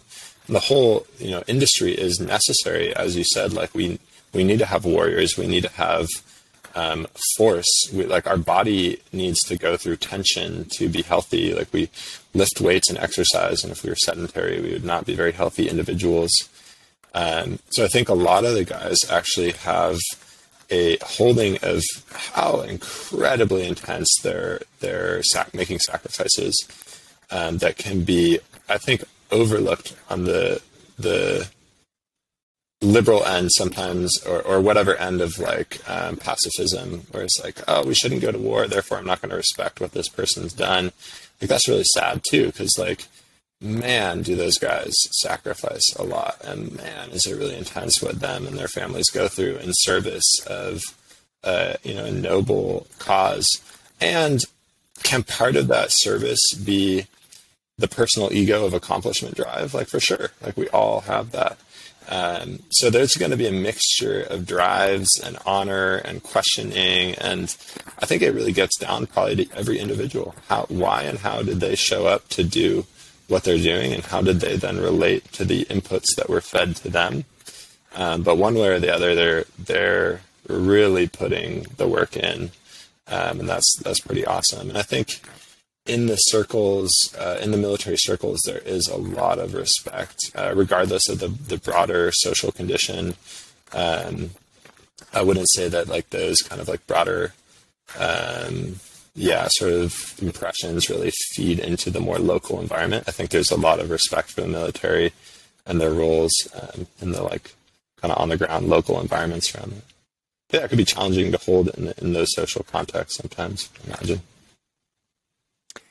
You used the word a couple times, and I think maybe in, in Michael's interview, I, I also heard it was this uh, word forgiveness. Uh, so that mm. seems like something that, that resonates with you. Why? Mm. Why do you think that that that word or, or, that idea of forgiveness is is so important yeah. in this this psychedelic or even just human experience? Yeah, I think because I see it come up a lot with the veterans. Um, there's a lot of anger. Um, I think the, the antidote to anger can be forgiveness in, in, a lot of instances. So a lot of the transformation that I see is moving from a place of anger to forgiveness. And that could be anger at the self, that could be anger at parents, that could be anger at the military structure. Um, you know, it could be so many different forms of anger, anger at childhood experiences, um, and to come into a place of like, okay, actually, I forgive that person. They were holding a lot. I forgive that parent. They were just a kid who grew up and had a child really young and didn't know what to do. I forgive them. Uh, forgive myself. I went through these intense experiences of death and that, you know, and then I became alcoholic and like, oh, I see why and I see how and I see, I forgive myself for that. Um, so I think there's so much healing uh, that comes up through forgiveness, particularly in the domain of anger. And that, that's particularly uh, salient with military population.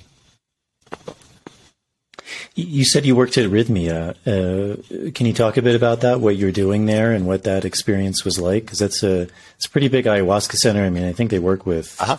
sometimes hundred people at a time. I mean, yeah, must have been a pretty yeah. interesting uh, experience being there. Yeah, yeah, I was there uh, just in the formation days. It was great. Um, that was a, a, very different context, and so Rythmia is like uh, I would say they're, you know they're like a super comfortable center. Um, there you don't have to trek like mad days into the Amazon to get there. You know, it's like a pretty cushy environment, and it's a cool model of like if you want the most like comfortable and like well um, I don't know, attended to basically environment. Like, what does that look like? And welcoming in people who would not have those other experiences, you know.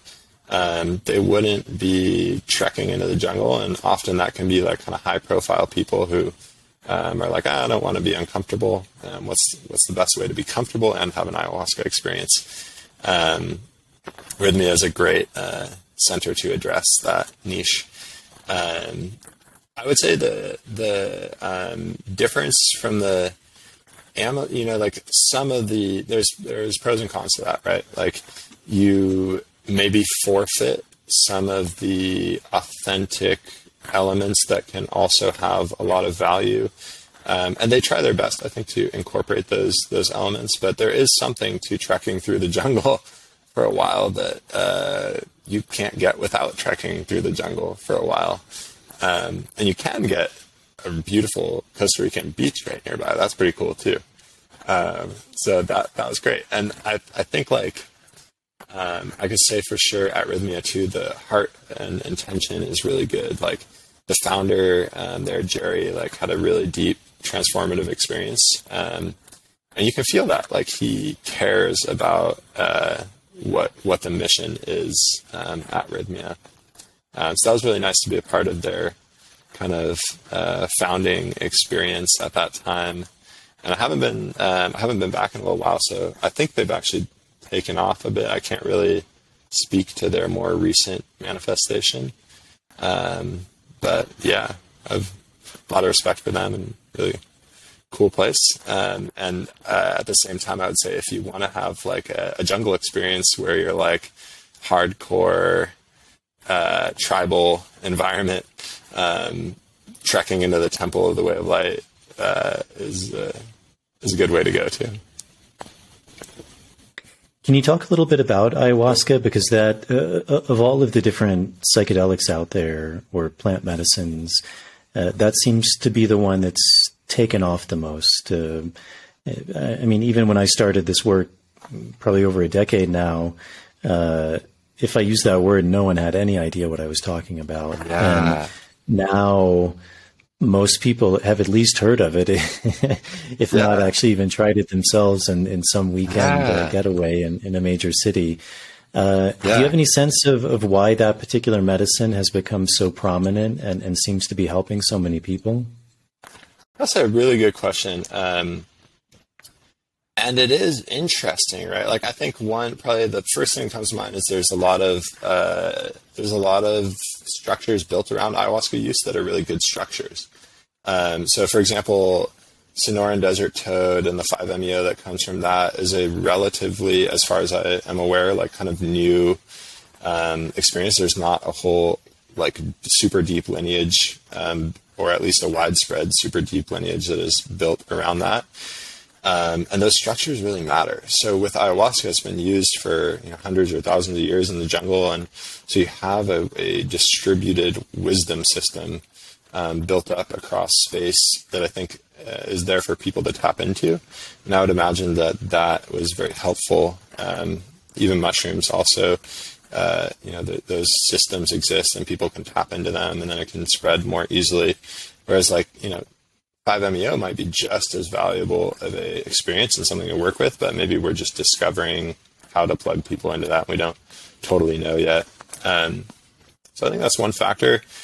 Uh, I just had somebody uh, yesterday. We were talking about like kind of ayahuasca and shrooms and difference, and um, kind of compare it. Like for me, there's a little bit more of a mixture of light and dark in ayahuasca. Um, and when you go into that dark, you're actually facing things in yourself that are ready to transform.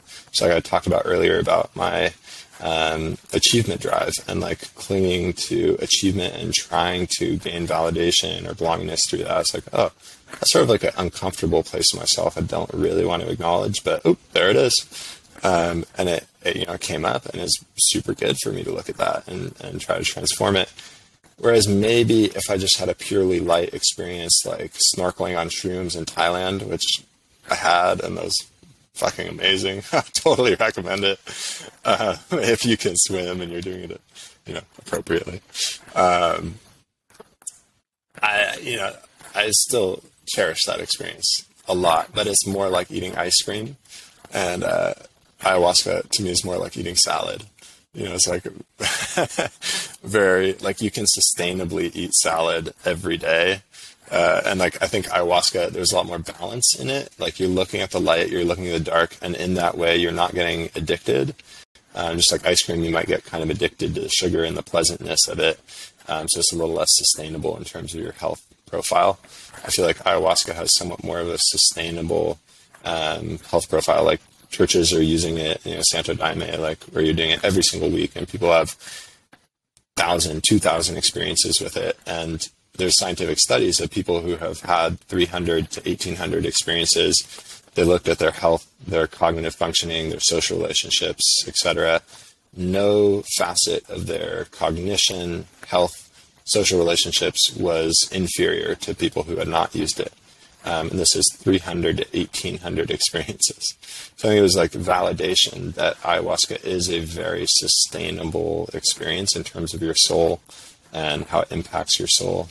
Um, so I think that's one really, really strong benefit. And then it's just an incredible plant. Like, you know, the way it brings things up and um, the mystical qualities and the kind of diversity. It seems like a very diverse functioning plant too, more unpredictable than shrooms. Like I, I, think there's a lot more people who go into ayahuasca and have a non-experience um, a significant amount of the time, or you know, like don't have an experience and then suddenly just like boom, whoa, it's ten minutes and then it's gone, and or you know, like oh, like a really light experience and a really dark experience, and and then fractals, and then the, like and then just feeling, and there's like a lot of ways it manifests, and so I think of it as almost like this very like multifaceted uh, plant spirit um, that can that can work at a, on a, level, a lot of different planes and levels. So there's something really kind of cool about that. Um, try I try to imagine like plants as people, and it's like it's just a really good healer person.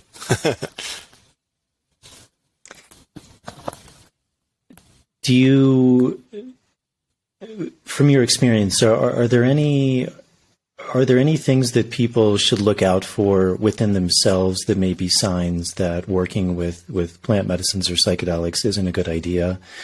Uh, yeah. Certain health conditions or, or, red flags or psychological things that are going on, which uh, yeah. people should really maybe take seriously before they, they consider working with, with something. Yeah, hundred um, percent. I think the starting point I would I would explore that is partly I think integration is so important because psychedelics can be disintegrating in the experience in some way that they are reshaping things or changing your mind um, you know in terms of how to change your mind right? They're like shifting our mind our, our lives. They're shifting things around. You can't have change without movement right?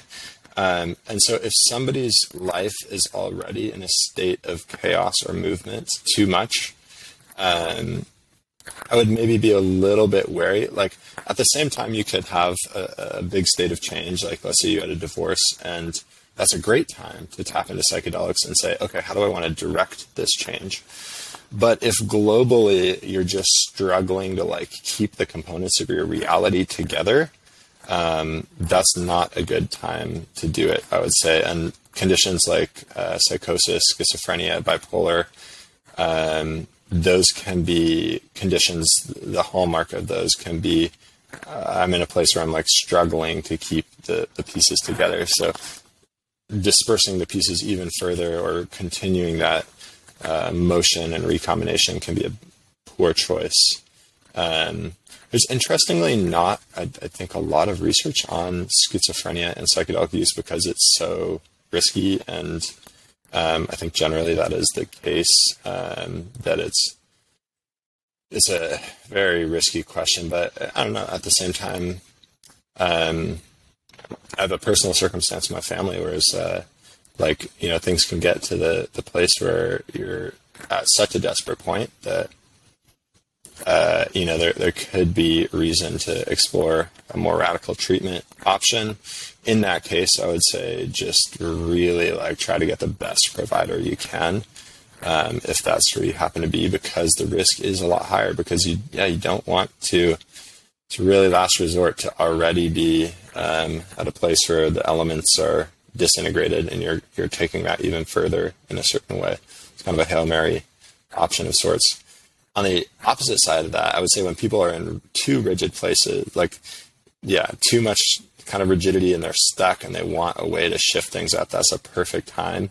So I think, especially like when I see somebody who's in like a job that is not heartfelt and their life is suffering because they've been in that job for a really long time, like, boom, go for it, go for it, full dose, go in, you know, given that all the other you know healthy profile otherwise.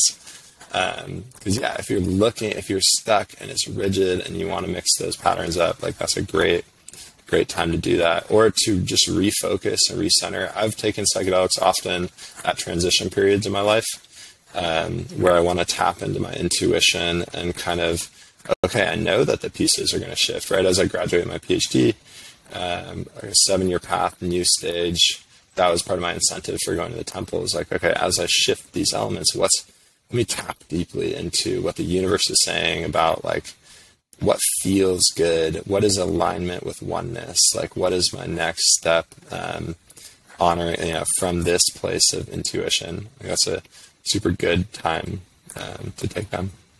And then obviously there's like medical, um, you want to check the yeah, medical drugs that you're doing. Um, yeah, I mean, it's just pretty incredible, I would say, with those caveats of like people who are struggling to keep their reality together, like on a, on a pretty like reality level, like, well, the pieces, I'm kind of like feeling a little bit up in the air, up in the sky, like I'm not feeling grounded, like might have even had a psychotic break or something like that. That type of person, I would say, don't do it. And I would honestly actually say that people who do too much psychedelics can start to go into that stage too. So I'd also say don't do it if you've already been doing so many psychedelics.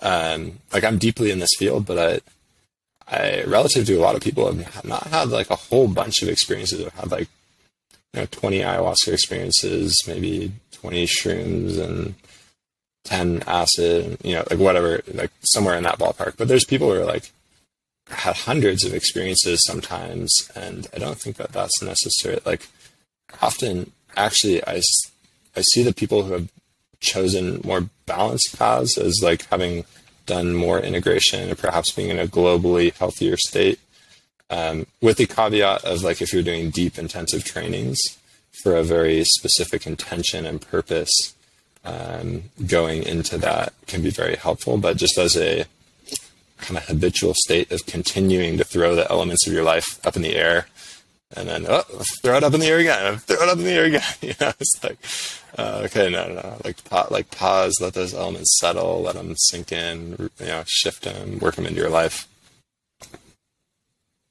Yeah. Do you have any sense of uh, where this work is is moving towards in in the coming years or decades?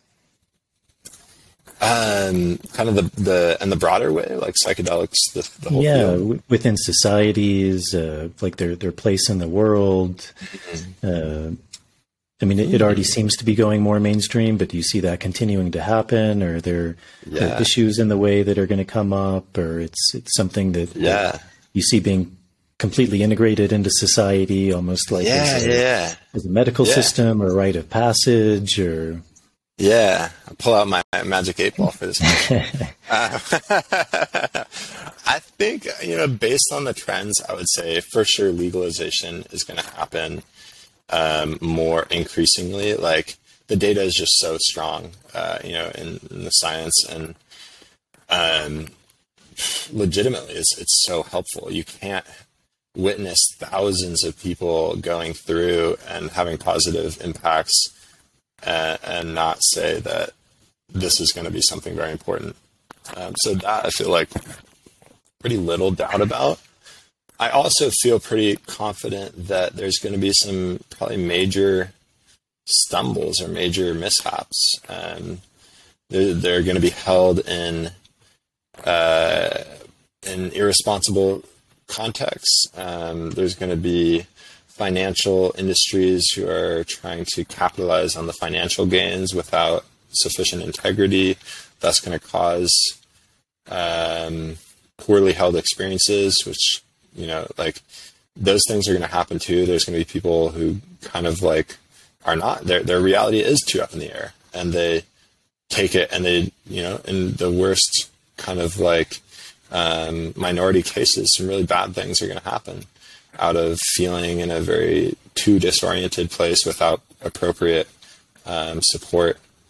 Um, those things have happened already in the past, and I don't think that they're uh, enough of those events that the risk is high enough as a generality in any way to offset the healing benefit. You know, if you take a thousand suicidal people, and you know maybe say 300 of those would have committed suicide without psychedelics, um, and then one out of 20,000 people uh, makes a really bad decision. Like that, that trade off is not sufficient. I think that's pretty pretty like widely established. Though I could totally imagine some some random, you know, haphazard bad uses. And and actually I've been impressed like it's been something I've been interested to learn that in a lot of ways like psychedelics are a tool um, and that tool can be used in a variety of ways. You know, they're opening us up, they're amplifying emotions, they're um, opening our personal boundaries. If you open personal boundaries and you amplify emotions, if you use that intentionally, you can connect to oneness and you can connect to what a life looks like lived in integrity and where your heart is calling you.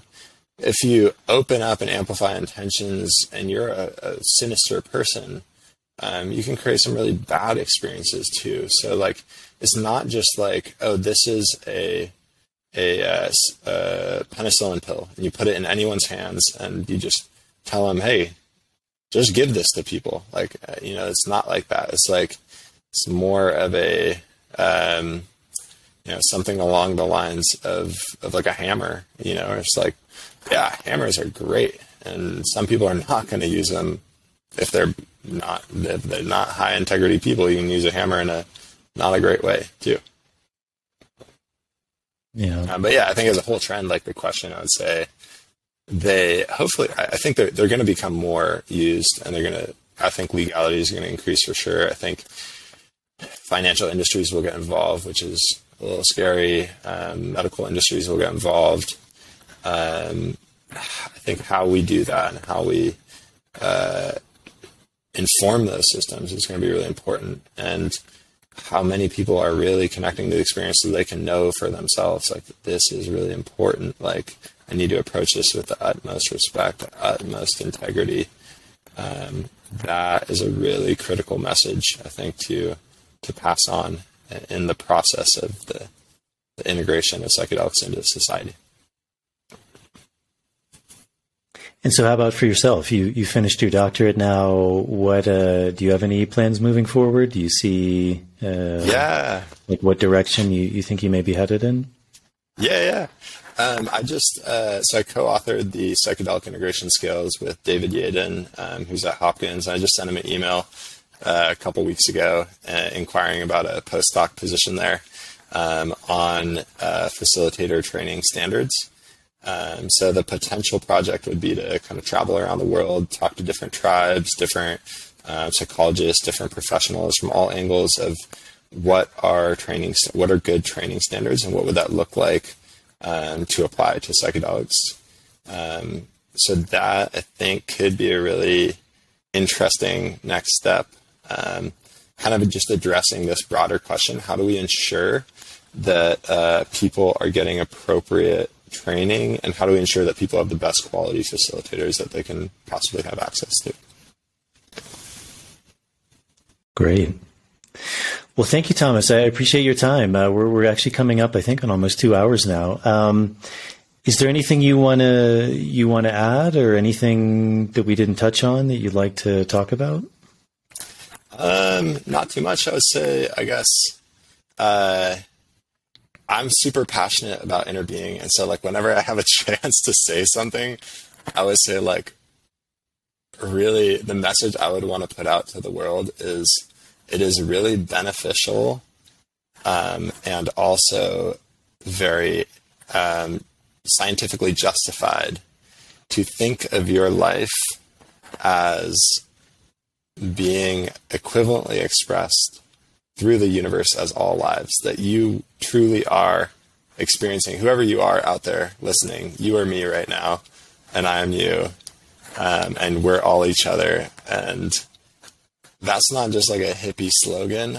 That's like, if you look at physics, like we, we all came from one little big bang and we still are that, you know, we're still that big bang. You and I, like, that's our identity. We're a continuation of that. And so the more we act in line with that, the more we get to be confident in ourselves and happy because we're like, oh, you know, I can take rest in my own sense of integrity. I know that I'm showing up for the world in a good way. And so I have a light spirit. And, and that is the most important thing, I think, for everyone out there to explore and embody. Um, so yeah, I think that that's what I would say. um, I have a, a, nonprofit I run that's the, the, the kind of like social mission is to create oneness experiences and embodiment, um, kind of based along those lines. It's called As We Wake. Uh, AsWeWake.com is our website. Um, uh, yeah, so I just really encourage people to take a dive into exploring those words if they feel called to. Great. If if anyone is interested in learning more about you or getting in touch with you, is is that the best way through that website? Uh, yeah, there's a little contact tab on the website. Um, yeah, and then you could find the uh, psychedelic integration articles if you just type in like frontiers psychedelic integration scales. Um, it's an article on the Frontier Frontiers Journal. Um, yeah, if anyone's feeling called around that space of like that mission statement and wants to collaborate, I'm, I'm super stoked. So reach out for sure. Great. Well, thank you, Tomas. I appreciate your your time, and, and you seem to be doing really good work. And uh, I appreciate you coming on and sharing your, your life, your story, and your, your insight and your wisdom. Yeah, I appreciate it, Jason. Been a great great chat. All right, everyone. That's it. I hope you enjoyed that conversation with Tomas. Uh, it was really nice for me to be able to sit down and, and have him share in his life experience, his wisdom.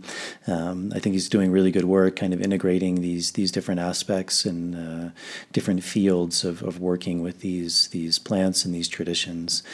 Um, as always, if you're able to support the podcast, that's a really big help to me. Patreon is a really good option. Uh, you can sign up for as little as a dollar a month. There's different tiers that you can sign up for. Also, those tiers give you different things back, things like early access to shows, bonus material, Q and A's. To all the people who have done that, thank you very much. As always, I, I really appreciate your support. Um, and if you're able to do that, I, I, really appreciate it. It's really based on that support that uh, allows me to uh, continue to make these shows. Uh, there's also the ability to direct donate via PayPal. So I'll put a link to both of those in the show notes. If you're not able to do that. Um, if you're uh, viewing this show on YouTube, um, hitting the subscribe button, turning on the notification bell, liking the video, leaving any questions or comments in the comments section, all of those little things really help with the algorithms and getting the show out to a bigger audience. And if you're listening to this show, whether it's on Apple Podcasts or Spotify or any other platform, following the show, leaving a starred rating and a short review, that's also a really big help. Um, so I think that's it. Uh, this is the last of, uh, of a few interviews. As I said before, I'm uh, running this dieta, so I'm uh, I'm unsure of the following guests. Although I believe one woman is coming on. Uh, Bettina Fisher is a really interesting woman. Um, she basically does a lot of work with with healing and, and channeling and just really really fascinating stories. So uh, uh, I think she'll be a really good guest. And then uh, also, hopefully, a guy who works for ICEERS, uh, I believe his name is Marc Aixalà. He should be coming on. He just finished a new book uh, talking about. Um, uh, integrating integrated practices uh, with plant medicines or psychedelics. So um, those should be the next guests, uh, and I think that's it. So again, I hope you enjoyed this episode. Uh, thanks to Tomas for coming on. Uh, I hope you all are well, and um, I will see you all on the next episode.